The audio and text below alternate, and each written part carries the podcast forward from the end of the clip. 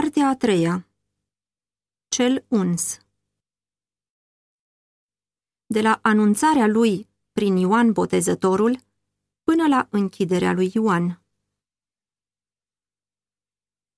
Dumnezeu a uns cu Duhul Sfânt și cu putere pe Isus din Nazaret, care umbla din loc în loc și făcea bine.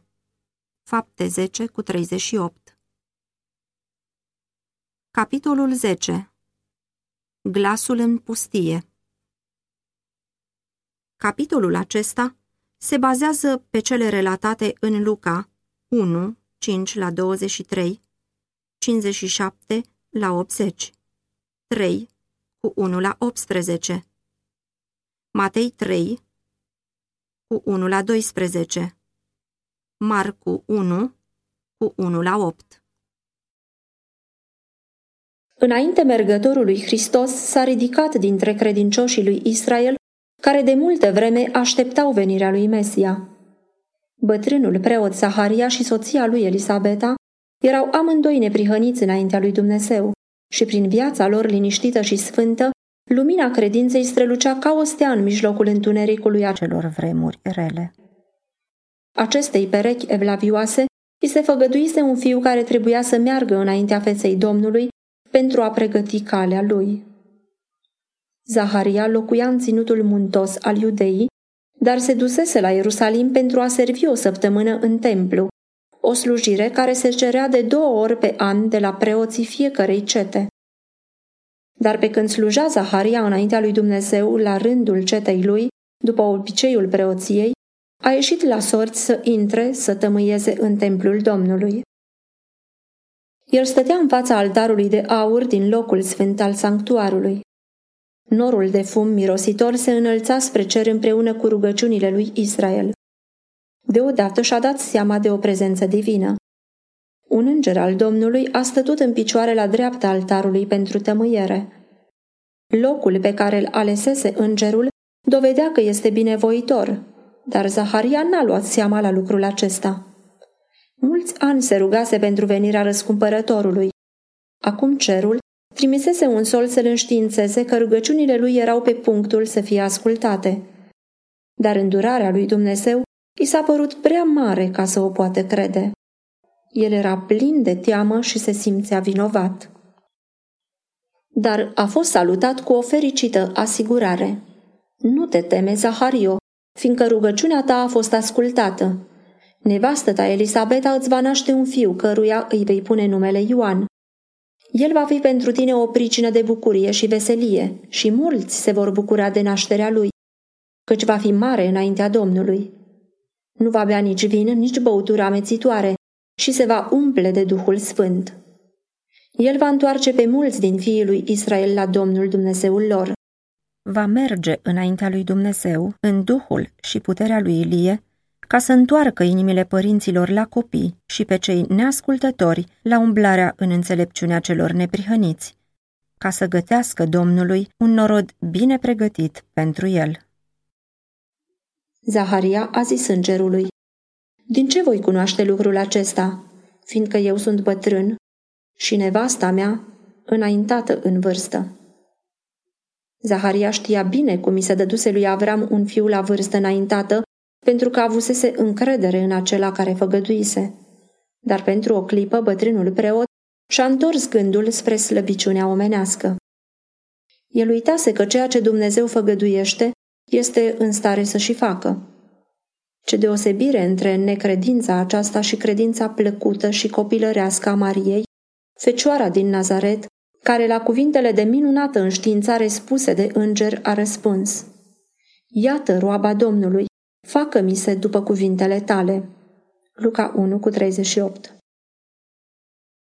Nașterea unui fiu lui Zaharia, întocmai ca și nașterea unui fiu lui Avraam și a fiului Mariei, ne dezvăluie un mare adevăr spiritual, adevăr pe care îl învățăm cu greu și îl uităm ușor. În noi înșine n-avem nicio putere de a face vreun lucru bun, dar ceea ce nu putem face noi va fi lucrat prin puterea lui Dumnezeu în orice suflet supus și credincios. Prin credință fusese dat copilul făgăduinței. Prin credință ia naștere viața spirituală și ni se dă putere să facem lucrările neprihănirii. La întrebarea lui Zaharia, îngerul a spus: Eu sunt Gabriel, care stau înaintea lui Dumnezeu. Am fost trimis să-ți vorbesc și să-ți aduc această veste bună. Cu cinci sute de ani mai înainte, Gabriel îi descoperise lui Daniel perioada profetică care ajungea până la Hristos. Cunoașterea faptului că această perioadă se apropia de sfârșit a făcut pe Zaharia să se roage pentru venirea lui Mesia. Acum se găsea în fața lui însăși trimisul prin care profeția fusese dată pentru a-i vesti realizarea ei. Cuvintele spuse de înger, eu sunt Gabriel care stau înaintea lui Dumnezeu, arată că el are un loc de foarte mare cinste în curțile cerești. Când el venise cu înștiințarea la Daniel, i-a spus: Nimeni nu mă ajută împotriva aceasta afară de voievodul vostru Mihail. Hristos. Daniel zece, cu douăzeci și unu. Vorbind despre Gabriel în Apocalips, Mântuitorul a spus: Le-a făcut cunoscut trimițând prin îngerul său la robul său Ioan. Apocalips unu cu unu. Iar îngerul a declarat lui Ioan: Eu sunt împreună slujitor cu tine și cu frații tăi proroci. Apocalips douăzeci și doi cu nouă. Ce frumos lucru! Îngerul care este întâiul în slavă înaintea lui Dumnezeu este cel ales pentru a descoperi oamenilor păcătoși planurile lui Dumnezeu. Zaharia se arătase neîncrezător în cuvintele îngerului. El urma deci să nu mai vorbească până la împlinirea lor. Iată, a zis îngerul, vei fi mut până în ziua când se vor împlini aceste lucruri, pentru că n-ai crezut cuvintele mele care se vor împlini la vremea lor. Datoria preotului în această slujbă era să se roage pentru iertarea păcatelor publice și naționale și pentru venirea lui Mesia. Dar când Zaharia a încercat să facă lucrul acesta, n-a putut să rostească nicio vorbă. Când a ieșit să binecuvinteze pe credincioși, le făcea semne într-una și a rămas mut. Ei îl așteptaseră multă vreme și se temeau ca nu cumva să-l fi lovit mânia lui Dumnezeu. Dar când a ieșit din Sfânta, fața lui strălucea de slava lui Dumnezeu și au înțeles că avusese o vedenie în templu. Zaharia le-a făcut cunoscut ce văzuse și auzise și, după ce i s-au împlinit zilele de slujbă, Zaharia s-a dus acasă. Curând după nașterea copilului făgăduit, limba tatălui a fost deslegată și el vorbea și binecuvânta pe Dumnezeu. Pe toți vecinii a apucat frica și în tot ținutul acela muntos al Iudeii se vorbea despre aceste lucruri. Toți cei ce le auzeau le păstrau în inima lor și ziceau: Oare ce va fi pruncul acesta? Toate acestea aveau scopul de a atrage atenția asupra venirii lui Mesia, a cărui cale trebuia să o pregătească Ioan.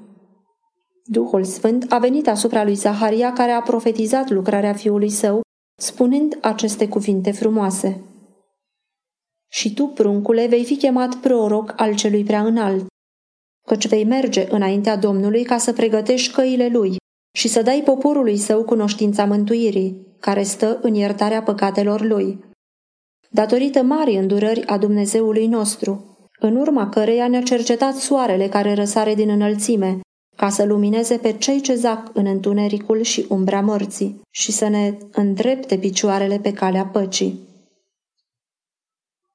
Iar pruncul creștea și se întărea în duh și a stat în locuri pustii până în ziua arătării lui înaintea lui Israel. Înainte de a se naște Ioan, îngerul spusese: Va fi mare înaintea Domnului, nu va bea vin, nici băuturi amețitoare și se va umple de Duhul Sfânt. Dumnezeu chemase pe fiul lui Zaharia la o lucrare mare, cea mai mare lucrare încredințată vreodată oamenilor. Pentru a face lucrarea aceasta, Dumnezeu trebuia să fie cu el. Duhul lui Dumnezeu avea să fie cu el numai dacă asculta de cele spuse de înger. Ioan trebuia să fie un sol al lui Jehova pentru a aduce oamenilor lumina lui Dumnezeu. El trebuia să dea o nouă îndrumare gândurilor lor. Trebuia să impresioneze cu sfințenia cerințelor lui Dumnezeu și cu nevoia lor după dreptatea sa desăvârșită.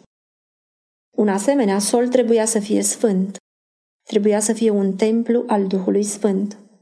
Pentru a îndeplini lucrarea sa, trebuia să fie sănătos la corp și plin de tărie intelectuală și morală. De aceea era nevoie ca el să-și stăpânească poftele și patimile. Trebuia să dea dovadă de o așa stăpânire de sine, încât să poată sta neclintit în orice împrejurări, ca și stâncile și munții pustiei. Pe timpul lui Ioan Botezătorul, lăcomia după averi și iubirea de lux și petrecere erau larg răspândite. Plăcerile senzuale, petrecerile și bețiile provocau boli și degradare fizică, întunecând înțelegerea spirituală și slăbind împotrivirea față de păcat. Ioan trebuia să fie un reformator. Prin viața lui cumpătată și prin îmbărăcămintea lui simplă, el trebuia să fie o mustrare pentru excesele timpului. De aceea, s-au dat părinților lui Ioan învățăturile cunoscute, învățături de viață cumpătată aduse de un înger de la tronul lui Dumnezeu. Caracterul este mai impresionabil în copilărie și tinerețe. Atunci trebuie să câștige un om puterea de a se stăpâni. În casă și la masă, în viața de familie, se exercită influențe ale căror urmări țin veșnic. Mai mult decât orice dar natural, obiceiurile formate în primii ani decid dacă un om va fi biruit sau biruitor în lupta vieții. Tinerețea este timpul semănatului. Ea stabilește ce fel de seceriș vom aduna în viața aceasta și în cea viitoare. Ca proroc, Ioan urma să întoarcă inima părinților la copii și pe cei neascultători la umblarea în înțelepciunea celor neprihăniți, ca să gătească Domnului un orod bine pregătit pentru el. Prin lucrarea de a pregăti calea pentru întâia venire a lui Hristos, el era reprezentantul acelora care au să pregătească un popor pentru a doua venire a Domnului. Lumea s-a dedat la plăceri, rătăcirile și minciunile sunt fără număr. Cursele satanei pentru a pierde suflete s-au înmulțit. Toți aceia care vor să-și desăvârșească sfințenia în temere de Dumnezeu trebuie să învețe cumpătarea și stăpânirea de sine. Poftele și patimile trebuie puse sub stăpânirea puterilor mai înalte ale minții. Această stăpânire de sine este absolut trebuincioasă ca să avem acea forță intelectuală și acea pătrundere spirituală care ne vor face în stare să înțelegem și să practicăm adevărurile sfinte ale cuvântului lui Dumnezeu. Din cauza aceasta, cumpătarea are locul ei anumit în pregătirea pentru a doua venire a lui Hristos. De fapt, fiul lui Zaharia ar fi urmat să fie educat pentru preoție, dar învățătura din școlile rabinilor l-ar fi făcut nepotrivit pentru lucrarea sa. Dumnezeu nu l-a trimis la profesorii de teologie ca de acolo să învețe cum să interpreteze scripturile. Dumnezeu l-a chemat în pustie ca să învețe din lucrurile naturii și de la Dumnezeul naturii. Locuința și-a ales-o într-o regiune singuratică, în mijlocul dealurilor pustii, cu trecători sălbatice și peșteri stâncoase. Dar era voia lui să uite bucuriile și strălucirea vieții pentru disciplina aspră a pustiei. Aici mediul înconjurător era favorabil obiceiurilor de simplitate și de lepădare de sine. Netulburat de zgomotele lumii, el putea să studieze aici învățăturile naturii, revelației și ale providenței. Cuvintele spuse lui Zaharia de către îngeri fuseseră deseori repetate lui Ioan de părinții lui temători de Dumnezeu. Din copilărie i s-a arătat fără încetare lucrarea pe care o avea de făcut și el a primit această sfântă însărcinare. Pentru el, locurile singuratice ale pustietății erau o scăpare binevenită din societatea în care bănuiala, necredința și stricăciunea ajunseseră să stăpânească aproape totul. Nu se încredea în propriile sale puteri de a sta tare împotriva ispitei și se ferea de a fi mereu în apropierea păcatului ca nu cumva să piardă simțământul nespusei lui păcătoșenii. Fiind de la naștere consacrat lui Dumnezeu ca nazireu, el și-a însușit acest vot, consacrându-se pentru viața întreagă. Era îmbrăcat ca profeții de pe vremuri și veșmântul era din păr de cămilă strâns cu o cingătoare de piele. Se hrănea cu lăcuste și miere sălbatică, pe care le găsea în pustie, și bea apă curată din izvoarele dealurilor. Ioan însă nu ducea o viață de lenevie, de tristețe ascetică sau de înstrăinare egoistă. Din timp în timp căuta să se amestece printre oameni și totdeauna era un observator interesat de ceea ce se petrece în lume. Din locul lui retras, el urmărea desfășurarea evenimentelor. Cu o putere de pricepere luminată de Duhul Sfânt, el studia caracterul oamenilor ca să știe cum să ajungă la inima lor cu solia cerului. Povara misiunii sale îl apăsa. În singurătate, prin meditație și rugăciune, căuta să-și oțelească sufletul pentru lucrarea care l-aștepta. Deși se afla în pustie, nu era scutit de ispite. Pe cât era posibil, închidea orice cale pe care ar fi venit Satana. Cu toate acestea, ispititorul îl ataca, dar sensibilitatea lui spirituală era trează. El își dezvoltase tăria și hotărârea de caracter și cu ajutorul Duhului Sfânt putea să recunoască apropierea lui Satana și să se împotrivească puterii lui. Ioan a găsit în pustie atât școala cât și sanctuarul. Ca și Moise în munții Madianului, el era înconjurat de prezența lui Dumnezeu și de dovezile puterii sale. El n-a avut parte ca marele conducător al lui Israel să locuiască în mijlocul solemnei maiestăți a singurătății munților, dar în fața lui se aflau înălțimile Moabului, dincolo de Iordan, vorbindu-i de acela care a întărit munții și a încins cu putere. Înfățișarea tristă și înfricoșătoare a naturii unde se afla locuința lui în pustie îi zugrăvea și mai bine starea lui Israel. Via roditoare a Domnului ajunsese o ruină întristătoare. Dar deasupra pustiului se întindea cerul frumos și strălucitor. Norii care se adunau negri și aducători de furtună erau încoronați de curcubeul făgăduinței. La fel strălucea deasupra decăderii lui Israel slava făgăduită a domniei lui Mesia. Norii de mânie erau ținuți în frâu de curcubeul legământului său de har. Singur, în noaptea tăcută, citea făgăduința dată de Dumnezeul lui Avraam cu privire la urmașii numeroși ca stelele. Lumina zorilor, colorând munții Moabului, povestea despre acela care trebuia să fie ca lumina dimineții când răsare soarele în dimineața fără nori. doi Samuel douăzeci și trei cu patru. Iar în strălucirea din miezul zilei, vedea splendoarea înfățișării lui când se va descoperi slava Domnului și orice făptură o va vedea. Isaia patruzeci cu cinci. Cu inima plină de temere, dar și de bucurie, el cerceta sulurile profetice, descoperirile cu privire la venirea lui Mesia, sămânța făgăduită care avea să zdrobească capul șarpelui, Shilo, pacificatorul, care trebuia să vină înainte de a se pune capăt domniei pe tronul lui David. Timpul venise. În palatul de pe muntele Sion trona un guvernator roman. Pe temeiul cuvântului neînșelător al Domnului, Hristos se născuse. Tablourile inspirate din cartea lui Isaia arătând slava lui Mesia erau studiul lui ziua și noaptea. Odrasla din rădăcina lui Ișai, un împărat care va domni în dreptate, hotărând cu nepărtinirea asupra nenorociților țării, un loc de scăpare împotriva furtunii, umbra unei stânci într-un pământ ars de soare, Israel nu va fi numit părăsită, nici țara pustiu, ci Domnul îl va numi plăcerea mea, iar pământul lui Beula. Isaia unsprezece cu patru. Inima singuraticului exilat era plină de această viziune glorioasă. El privea pe împărat în frumusețea lui și uita de sine. El admira maiestatea sfințeniei și se simțea fără putere și nevrednic. Era gata să alerge ca trimis al cerului, fără să se teamă de vreun om, pentru că privise la Dumnezeu. Putea să stea drept și fără teamă în fața monarhilor pământului, pentru că se închinase înaintea împăratului împăraților.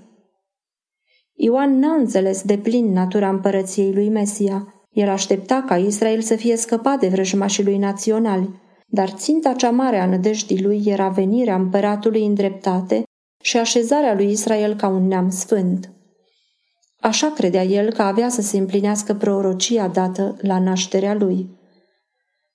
Își aduce aminte de legământul lui cel sfânt, că după ce ne va izbăvi de mâna vrăjmașilor noștri, ne va îngădui să-i slujim fără frică, în sfințenie și neprihănire, în toate zilele vieții noastre. El vedea poporul său înșelat, mulțumit de sine și dormind în păcate. El dorea să-l trezească la o viață mai sfântă. Solia pe care i-o dăduse Dumnezeu trebuia să-i trezească din letargia lor, să-i facă să tremure din cauza marilor păcătoșenii. Înainte ca sămânța Evangheliei să poată fi semănată, țarina inimii trebuia desțelenită. Înainte să caute vindecare la Isus, trebuia să-și dea seama de primejdia adusă de rănile păcatului. Dumnezeu nu trimite soli pentru a linguși pe păcătos. El nu trimite solii de pace ca să-i legene pe oamenii nesfințiți într-o siguranță falsă. El pune poveri grele pe conștiința făcătorului de rele și îi străpunge sufletul cu săgețile convingerii. Îngerii slujitori îi prezintă judecățile îngrozitoare ale lui Dumnezeu ca să se adâncească simțul nevoii sale și să-l facă să strige: „Ce trebuie să fac ca să fiu mântuit?” Atunci mâna care a umilit până la țărână ridică pe cel păcăit. Glasul care a mustrat păcatul și a făcut de rușine îngânfarea și ambiția întreabă cu cea mai duioasă iubire: „Ce dorești să fac pentru tine?” Când a început lucrarea lui Ioan, națiunea era într-o stare de frământare și nemulțumire care duceau la revoltă.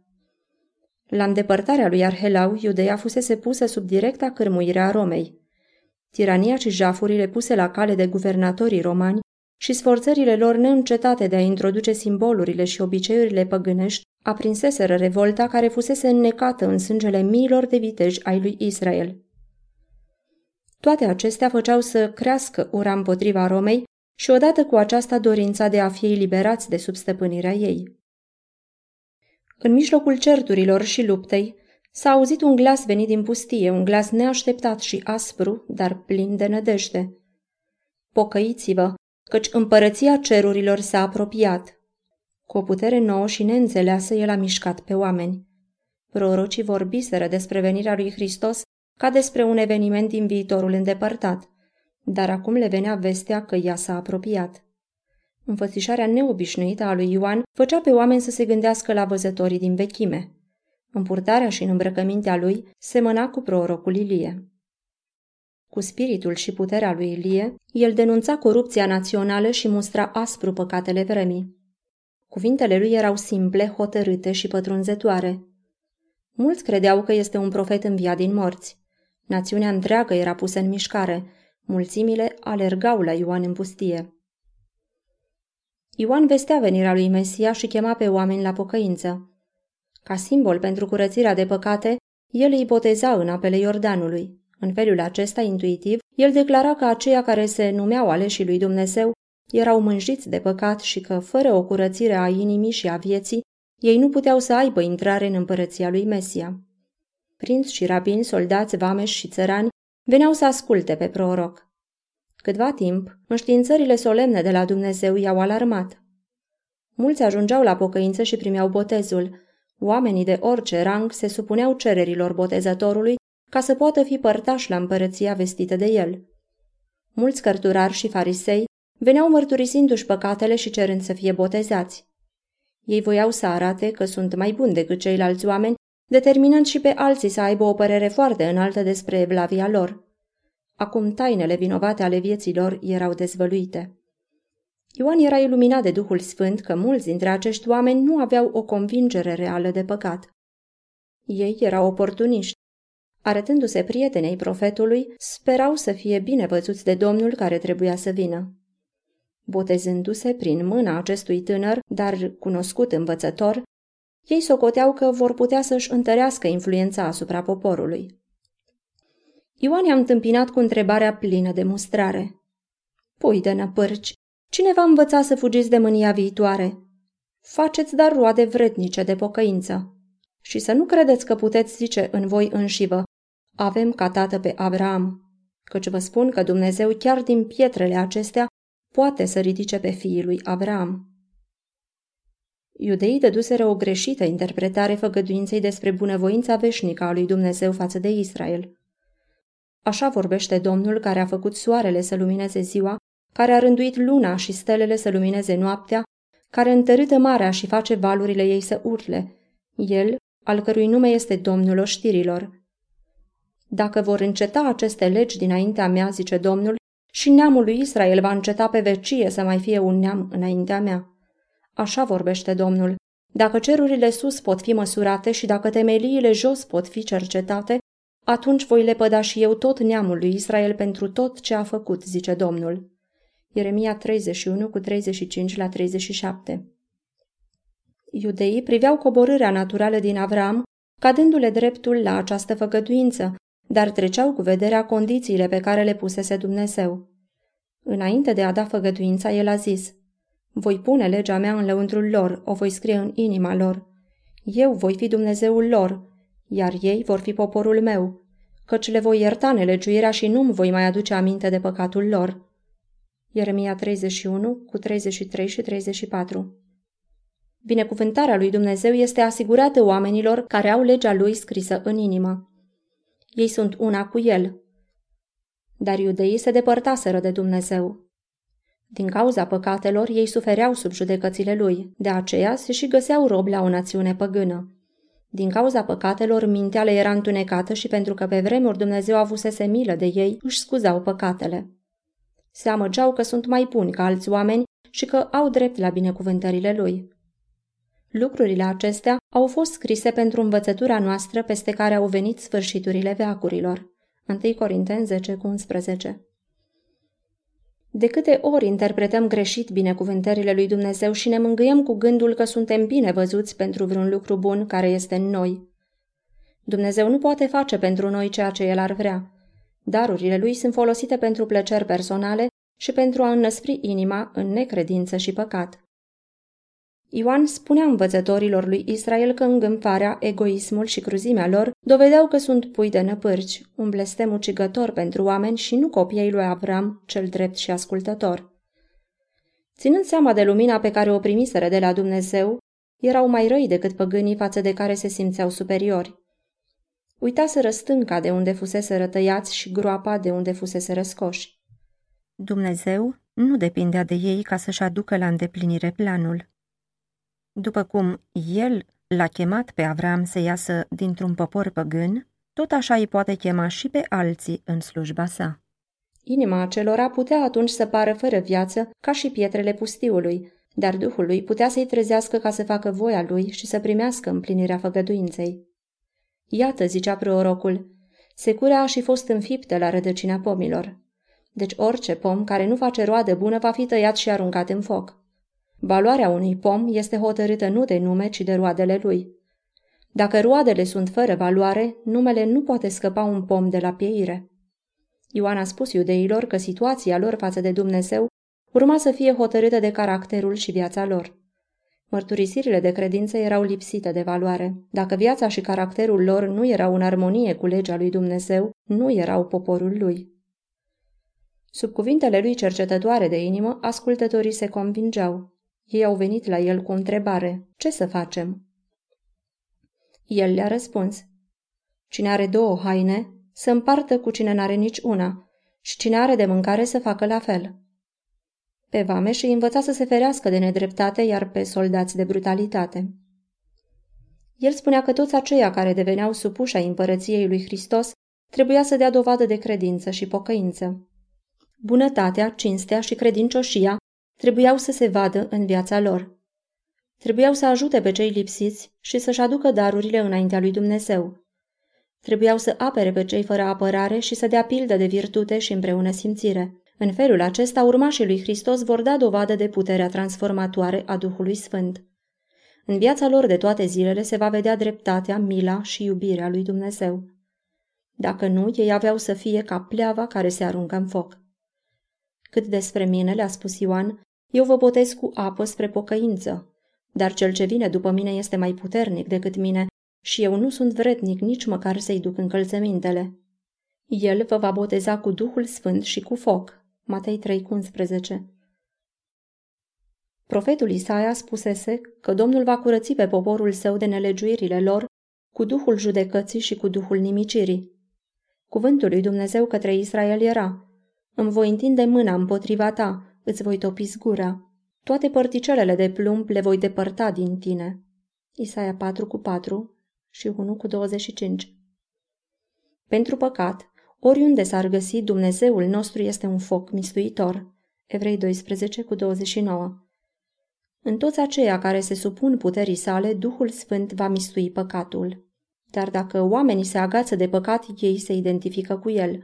Atunci slava lui Dumnezeu care nimicește păcatul trebuie să-i nimicească și pe ei. Iacov, după o noapte de luptă cu îngerul, a strigat: Am văzut pe Dumnezeu față în față și totuși am scăpat cu viață. Geneza treizeci și doi cu treizeci. Iacov fusese vinovat de un mare păcat în purtarea sa față de Esau, dar se pocăise. Greșeala lui era iertată, iar păcatul lui curățit, de aceea putea să stea în fața lui Dumnezeu. Ori de câte ori oamenii au venit înaintea lui Dumnezeu cultivând de bunăvoie păcatul, au fost nimiciți. La a doua venire a lui Hristos, cei nelegiuiți vor fi nimiciți de suflarea gurii sale și prăpădiți de arătarea venirii sale. doi Tesaloniceni doi cu opt. Strălucirea slavei lui Dumnezeu care dă viață celui drept va nimici pe nelegiuiți. Pe timpul lui Ioan Botezătorul, Hristos era aproape să se arate pentru a face cunoscut caracterul lui Dumnezeu, însă și prezența lui urma să facă pe oameni să-și dea seama de păcatele lor. Numai dacă voiau să fie curățiți de păcat, puteau să vină în comuniune cu el. Numai cei cu inima curată puteau rămâne în fața lui. Așa a dus Ioan Botezătorul solia dumnezeiască lui Israel. Mulți au luat aminte la învățătura lui. Mulți au sacrificat totul numai ca să asculte. Mulțimile mergeau după acest nou învățător din loc în loc și nu erau puțini aceia care nutreau nădejdea că el ar fi Mesia. Dar când Ioan a văzut pe oameni îndreptându-se către el, a căutat orice ocazie să le îndrepte credința către acela care trebuia să vină.